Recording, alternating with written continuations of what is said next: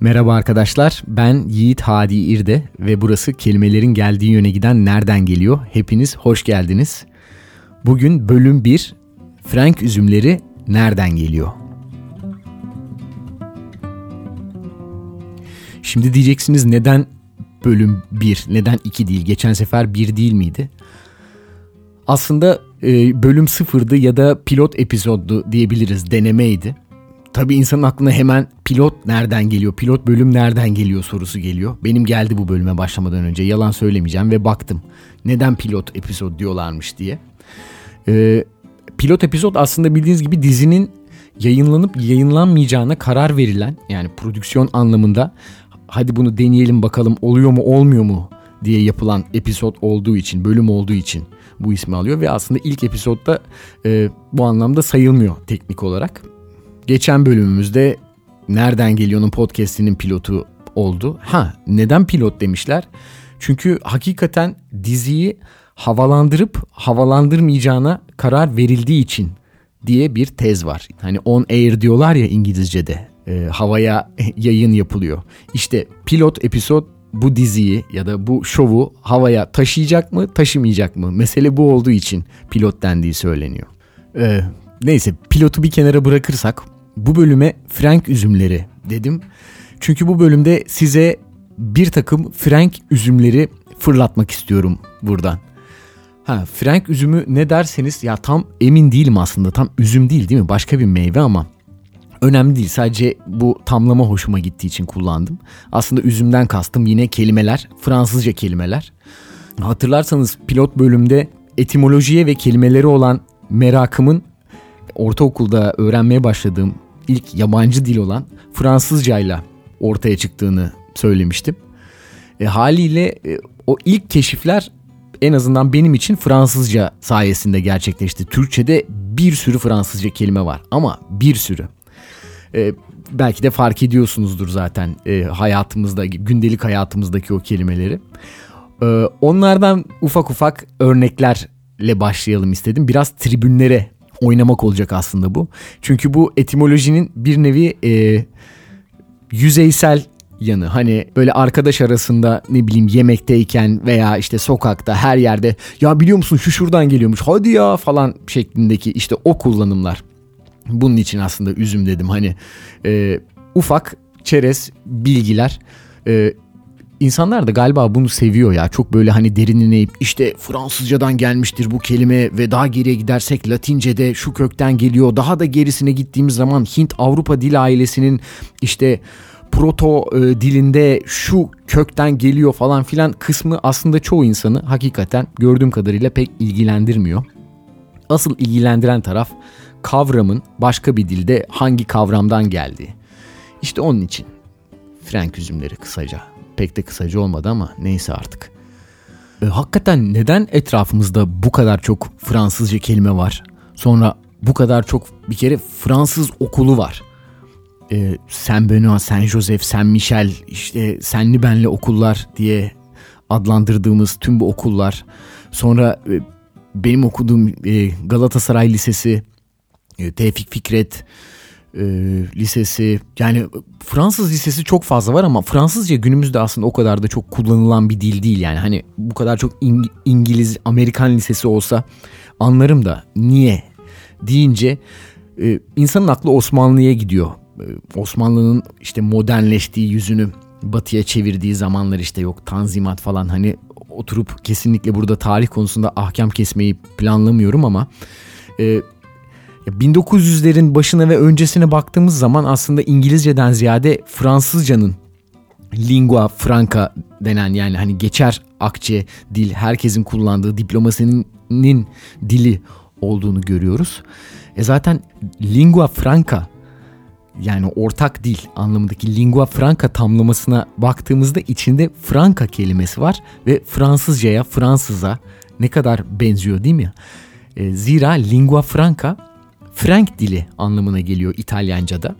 Ve buradaki Frank de aslında hem Osmanlıca'da da kullanılmış bir kelime. Batılıları anlatmış. Sadece Fransızları değil. Yani genel olarak işte Frank üzümü dediğimiz zaman veya Frengi dediğimiz zaman Frengi denen şey aslında bir e, cinsel yolla bulaşan bir hastalık ve Franklerden bize geçtiği varsayıldığı için Frengi de, denmiş. Ne kadar ya kültürel olarak ne kadar korkunç bir şey değil mi yani? Bu hastalık işte Franklerden, batılı hastalığı. Frengi. Böyle acayip e, ırkçı veya milliyetçi kelimeler var. Sadece bizde değil yani herkeste. Acemi dediğimiz zaman mesela acem. Aslında acem İranlı, acemi hani bir işi beceremeyen falan gibi. Neyse konuyu böyle dağıtırsam bir daha toparlayamayız. E, lingua franca'ya geri dönelim. Neden böyle denmiş? Aslında ilk lingua franca ortak dil Fransızca değilmiş. Akdeniz'de denizcilerin kullandığı içinde Fransızca, İtalyanca ama aynı zamanda Arapça, Yunanca gibi başka Akdeniz dillerini de barındıran yani dillerinden kelimeleri barındıran karışık bir dilmiş aslında ilk lingua franca. Ee, daha sonra bu tabir farklı toplumların ortak kullanım için kabul ettiği dilleri anlatır olmuş. Mesela diplomasinin Avrupa'da veya işte Avrasya diyelim o alandaki diplomasinin lingua francası bir dönem Fransızcaymış. Ve bunun için yani Osmanlı'nın son döneminde bu kadar çok Fransızca etkisi var. Haliyle Fransız kültürünün de etkisi var. Peki nereden geliyor bu Franka ve Frankler? Nereden geliyor asıl Frankler? E, hakikaten işte Franklar var. E, bir Germen e, kavmi ve bu halkın e, hepinizin tarih kitaplarından hatırlayacağını düşündüğüm bir lideri, kralı var. Hatta Frankların kralı deniyor kendisine Charlemagne ya da Fransızların deyişiyle Charlemagne. Gerçekten şey e, tekerleme gibi bence aşırı zor bir kelime. Charlemagne e, ya da Carolus Magnus da deniyor. İşin tuhafı e, bundan önce kral yok arkadaşlar. Charlemagne Charlemagne ilk kral diyebiliriz. Çünkü e, kral kelimesinin kendisi zaten bu adamdan geliyor. Öyle böyle bir kral değil yani. Carolus Magnus dediğimiz zaman oradaki Carolus Prens Charles'ın da isminde olan işte Charles, Carlo falan bir sürü dilde versiyonu olan ve aslında erkek, koca anlamına gelen bir kelime. Carlo ya da Carolus. Diğer kısımsa o man bizim man dediğimiz ya da magnus denen şey ise Magnum dondurmasından da mesela hatırlayabilirsiniz. Dana gibi kocaman olduğu için bu bir e, reklam değildir ama istemeden oldu. E, büyük anlamına geliyor. Devasa büyük anlamına geliyor. Yani büyük Charles gibi bir şey oluyor Charlemagne denen adam. Ve işin ilginci bu abimizin ismi sınır tanımıyor. Bütün Avrupa'ya yayılıyor işte Haçlı seferleriyle falan işte şekil de değiştiriliyor. Karl'dan krala doğru dönüyor Sırpçada ve bu dilden de e, bize Türkçe'ye geliyor kral olarak. Hatta Sırpça kraliçe yine yani kralica yine Sırpça bir kelime. Haliyle Franklerin kralı bir anda kral kelimesini bizim dilimize de katmış oluyor. Bir anda olmasa da bayağı bir yüzyıl içerisinde. İşte bu kralın halkının adından da Fransa kelimesi çıkmış, Fransız kelimesi çıkmış, Fransız frangı çıkmış, dediğimiz frengi kelimesi çıkmış, lingua franca çıkmış, tüm bu kelimeler. Peki frank kelimesinin ya da frank kelimesinin kendisi nereden çıkmış? Onun da Germence e, bir kelime olduğu ve mızrak anlamına geldiği düşünülüyor. Daha doğrusu mızrak anlamına geliyor ama Franklar mızrak kullandığı için mi bu ismi almışlar bu mızrağı yoksa Frankların kullandığı e, mızrağa mı sonradan bu isim verilmiş? E, bu bilinmiyor. E, ama başka bir kullanım var. Frank, frankly kullanımı İngilizce'de. Belki duymuşsunuzdur. E, dürüst, açık anlamına geliyor. Aslında e, özgürlük fikrinden geliyor bu. Frankly dediğimiz zaman mesela konuşurken işte filmlerde falan duyarsınız böyle frankly frank falan gibi. Oradaki o işte açık olmak gerekirse yani özgürce dile getirmek gerekirse anlamındaki frank kelimesi de yine Franklardan geliyor. Neden derseniz Franklar döneminin e, baskın toplumu yani o ortamı domine etmiş olan toplum. Bunun içinde hakikaten özgürler. Freeman dedikleri yani zaten o dönemde ya özgürsünüz ya tutsaksınız ya da kölesiniz. Şimdi bu insanlar erk sahibi olduğu için haliyle özgürler. Buradan çıkmış bu Frank lafı. İngilizce'de de kullanılan, e, Fransızca'da Franche şeklinde kullanılan bu lafta yine bu halktan çıkmış. Franklerin üzümüne ise hiç girmiyorum. Çünkü üzüm Türkçe bir kelime. Çok enteresan bir kelime ama onu başka bir güne saklayalım. E, gel gelelim bizim Frank üzümlerine. Size bugünün başında fırlatacağım deyip bir türlü fırlatamadığım şu küçük kelimelere, eğlenceli kelimelere. E, bunlar böyle Şalman falan gibi büyük büyük böyle tarihin gerisine gidecek kelimeler değil. Bunlar hayatımızın her anında karşımıza çıkan. E, yani tuvalete girdiğinizde, mutfağa gittiğinizde, sokağa çıktığınızda, işe gittiğinizde karşınıza çıkan kelimeler. Ha şimdi tuvalet dedik mesela, şofben. Şofben Fransızca bir kelime ve aslında iki kelime. Şof kelimesi ısıtma fikrinden geliyor yani. Şofe fiili ki cahufer diye yani C H A U F F E R diye yazılıyor. Yanlış hatırlamıyorsam. Şu anda yanlış söylemediysem ve şofe diye okunuyor. Yani Cahufer diye yazıp şofe diye okuyorlar. Gerçekten ben hayatımda bu kadar kel- yani harfleri israf eden başka bir millet görmedim. Yani okurken de gerçekten canımıza okudular. Yani bir kelime çıkaracak, bir ses çıkaracak. İnsan bir sesi dört harfte mi çıkarır kardeşim yani? Gözünü sevdiğimin Türkçesi gerçekten. Bu anlamda Fransızca zor bir dil, insanı kastıran bir dil. Şofben deki ben ise e, banyo anlamına geliyor. Haliyle şofben dediğimiz şey birebir banyo ısıtıcı demek. Ve bu kelimenin yine günlük hayatımızda rastladığımız e, kardeşleri var. Şimdi banyoda aramanıza gerek yok aslında çünkü diğerleri banyoda değil. Mesela şoför kelimesi. Şimdi yine şof çıktı karşımıza. Ne alaka diyeceksiniz. Çünkü aslında şoför dediğimiz şey ki biz aslında bazen buna şoför de deriz. Hatta şoför, şoför diyenleri bile gördük geçmişte. Ee, şoför denen insan aslında arabayı süren kişi diyoruz ama direksiyonun başındaki kişi diyoruz ama aslında ısıtıcı demek şoför. Isıtan insan demek. Çünkü ilk buharlı araçlarda trende falan kömür atmak gerekiyormuş ya e, kazana alet buhar yapsın ve ilerlesin diye. İşte bunun için aslında treni götüren adam şoför oluyor. Kömür atan adam oluyor. Bunun için bu ismi almış. Tabi günümüzde ne buhar var ne de e, kürek. Yine başka bir kelime aynı kökten gelen bunların kardeşi. Aynı kökten gelen demeyelim de içinde aynı kökü barındıran. Eşofman.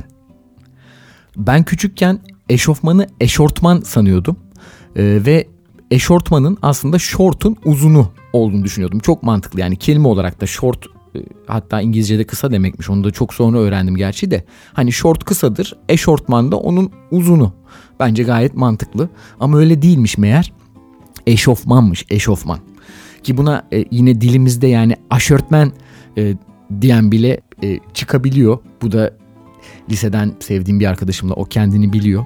Aramızdaki bir geyikti siyaset meydanında bir kere bir tane adam çıkıp böyle karısını ve ev hayatını anlatırken mesela ben karıma karıcığım aşörtmenlerimi getirebilir misin? gibi bir şey demişti adam. Biz de bunun üzerine senelerce aşörtmen, aşörtmen, karıcığım aşörtmenlerimi getirir misin diye bunun dalgasını geçmiştik. Aslında gerçekten insanların e, kelimeleri söyleyişiyle, ve telaffuzuyla dalga geçmek eğlenceli bir şey ama e, bir de gerçekten siz dönün Fransızlara bakın yani bu konuda onların üzerine yok. Hani bizde Türk olarak bir şey oluyor yani Türklerde Türkçe ana dili Türkçe olanlarda e, başka dilleri düzgün telaffuz edememenin böyle bir aşağılık kompleksi var. Yani bana düzgün söyleyemedi işte şu artistin adını düzgün söyleyemedi falan filan gibi. E, Valla benim gördüğüm kadarıyla Fransızların, e, Batılıların umurunda değil yani başka dilleri nasıl telaffuz ettikleri. E, işte yabancı artist derseniz Richard Gere işte neyse artık adamın isminin gerçek hali. Yani bir Fransız çok rahatlıkla buna kendi dublajlarında Richard Gere falan filan diyebiliyorlar. Hiç de bundan gocunmuyorlar. Ee, yani artık bu cesaret midir, özgüven midir bilemiyorum ama e, yani en azından bu konuda bizim kadar böyle kompleksli ve çekingen değiller.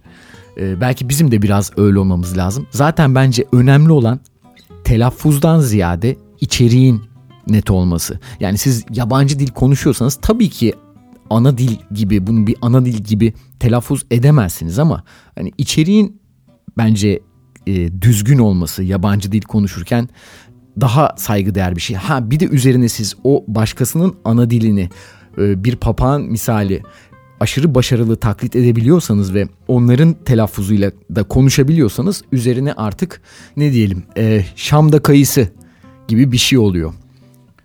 Diyerek bizim haşörtmene yani eşofmana e, geri dönersek bu da yine tuhaf ve uzun bir Fransızca kelime. Echaufement falan gibi yazılıyor orijinali. Ve işin komiği orijinal dilinde eşofman, eşofman anlamına yani bizdeki anlama gelmiyor. Eşofman aslında ısınma e, gibi bir anlama geliyor. Ve sürvetman deşofman ya da vetman deşofman denen şey ısınma elbisesi anlamına gelmiş. E, bu tamlamanın eşofman kısmını biz alarak kullanmışız. Yani spor öncesi giyilip işte ısınmada kullanılan şey diye. Yani dönüp baktığımız zaman günlük hayatımızda karşımıza çıkan üç kelime demiştik işte. Şofben, e, şoför ve eşofman. Üçünün içerisinde de aynı şofe e, ısıtma e, fiili var. Ve e, eşofman kelimesi orijinal dilinde aynı anlama bile gelmiyor. Bir de bunlar var hani e, alıyoruz bir kelimeyi batıdan doğudan bir yerden alıyoruz ve kelimeye kendi ana dilinde hiç olmayan bir anlam yükleyip o şekilde kullanıyoruz. E, şimdi bu kelime Türkçe mi Fransızca mı o da tartışılır. Ama bu da diller arası ilginç bir alışveriş şekli. Ya işte böyle tek bir hece, şof nelere kadir. Ee, şimdi böyle bakınca her şey değişiyor değil mi? Biraz farklı oluyor yani. Kelimelerin dünyasında böyle bir şey açılıyor. Bir boyut Ninja Turtles, Ninja Kaplumbağalardaki X boyutu gibi tuhaf bir yer açılıyor. Şimdi şof dedik. Başka bir heceden bahsetmek istiyorum size. Şan hecesinden. Ama bizdeki o anlı şanlı anlamındaki şan değil. Şan dersindeki şan. Şan dersi de bildiğiniz gibi böyle yu benim düzgün bir şekilde bir gün belki yapmamı sağlayacak olan ders yani e, şarkı eğitimi.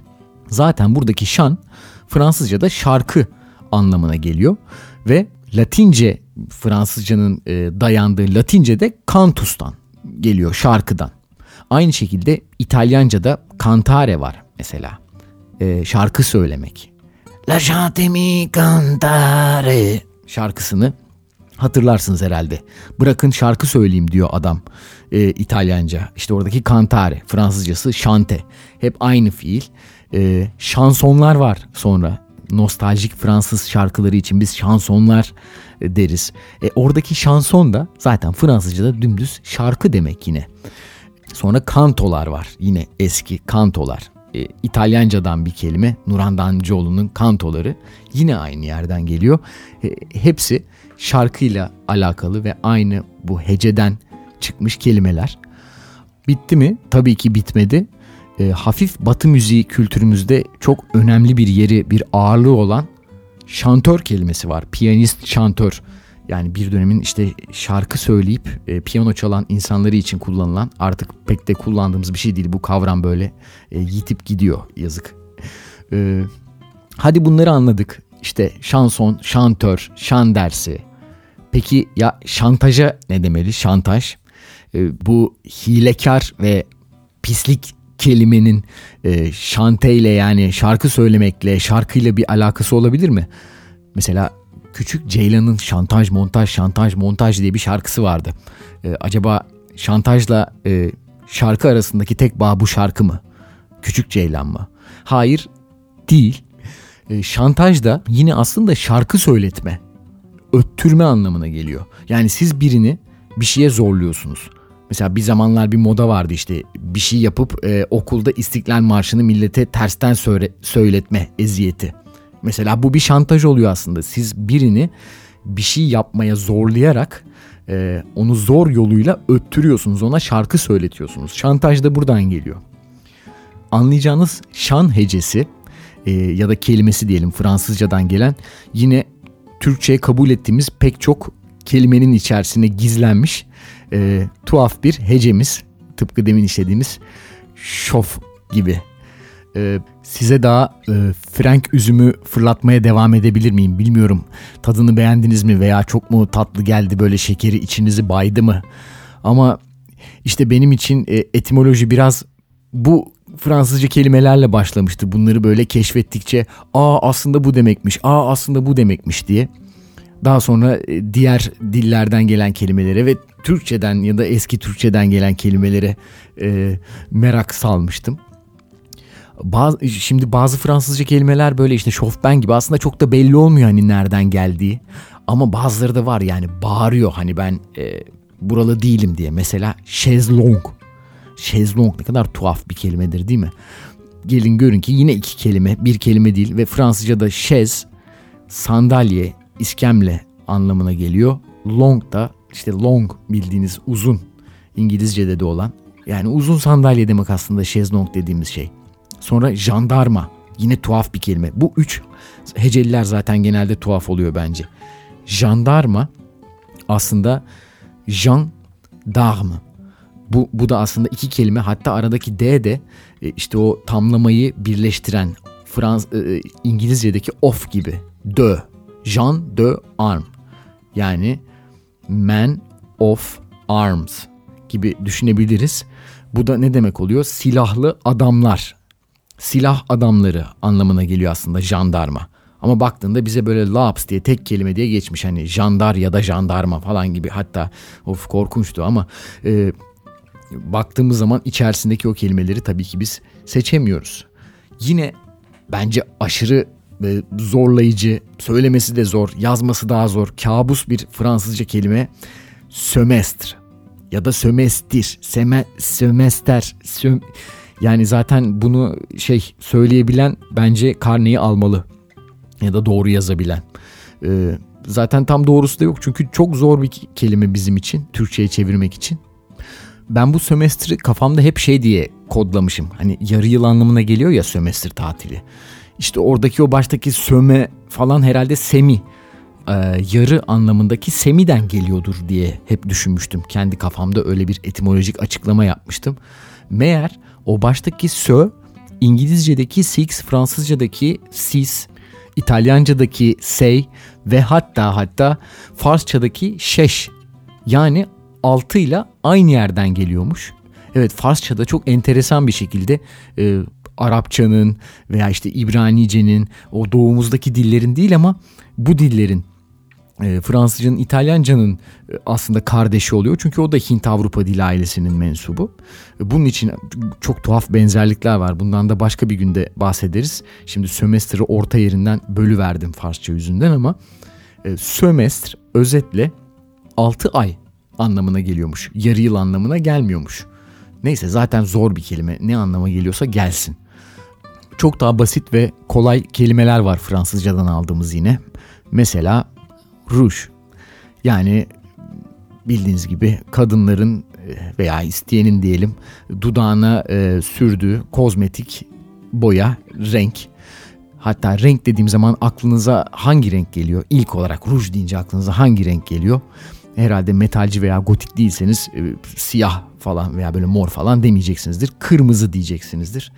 E, zaten ruj kelimesi de Fransızca'da kırmızı anlamına geliyor. Rouge à lèvres dedikleri şey, rouge à lèvres, e, dudak kırmızısı anlamına gelmiş. Dudağa sürülen kırmızı. Ha, neden derseniz çünkü işte kırmızı tutkunun rengi, şehvetin rengi.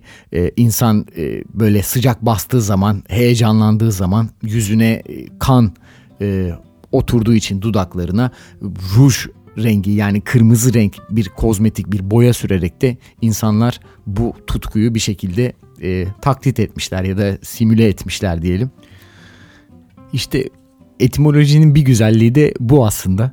Kelimelerin peşinden gideyim derken insan kavramların peşinden gidiyor. Yani hakikaten neden öyle falan filan denen şeyleri. Mesela işte rujun Fransızcadan geldiğini çözerken aslında insan hakikaten ya bir dakika bu arada niye ruj sürülüyor ya da araştırmak istiyor. E böyle böyle aslında kelimelerin peşinden giderken kavramların, fikirlerin peşinden gidiyor insan. Her ne kadar bugünkü gibi işte böyle çerez kelimeler, Frank üzümleri işliyor olsak da. Diyerek son bir kelime anlatayım. E, daha sonra anlatacak daha çok Fransızca kelime olur zaten ama son bir Frank üzümü fırlatayım size. Şöyle büyüğünden. Bence aşırı Fransızca bir kelime bu.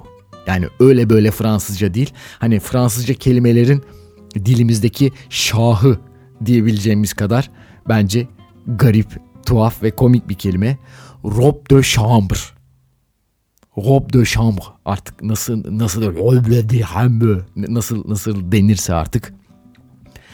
E, zaten kelime bağırıyor yani ben buradan değilim ben asilzadeyim Fransa'nın şatolarından geldim diye. Robe de chambre. Chambre ya da robe de chambre nasıl söylerseniz. Var mı böyle bir kelime? Yok. E, yok zaten iki kelime. Daha doğrusu iki buçuk kelime diyebiliriz. Başındaki rob kelimesi hatta roba diye de bir kelime var İtalyanca kardeşi. E, rob kelimesi entari işte etekli elbise anlamına geliyor Fransızca'da. Chambre kelimesi ise sonundaki oda anlamına geliyor. E, aradaki dö de zaten hep o karşımıza çıkan dö işte. O da off gibi İngilizce'deki. Yani oda elbisesi, oda entarisi anlamında robe de chambre. E, gerçekten aşırı zor bir kelime bence. Yani kullanması da zor. Bir kere robe de chambre'ın kendisi de zor. Yani öyle herkesin nasip olmaz. Ne kelimeyi kullanmak ne de üzerine bir robe de chambre giyip işte tek eline piposunu tek eline viskisini alıp e, böyle şatolarda oturmak. Yani ne, ne diye bu kelime gelmiş ki zaten dilimize hakikaten. Ka- kaç kişi görmüş robe de chambre'ı diyerekten e, robe de chambre'ımızı giyerek olabilecek en frank e, şekilde bitirelim istedim bu nereden geliyor podcast'ini. Sıradaki yayınımızda üzerimize ne giyer, ne yer, ne içer, hangi dilden ya da dillerden konuşuruz bilmiyorum. Ama bugün e, işte dediğim gibi her şeyin başlangıcı olan Frank üzümleriyle e, Fransızca kelimelerle başlayalım istedim. E, o zaman bir sonraki nereden geliyor da görüşmek üzere. Kendinize iyi bakın.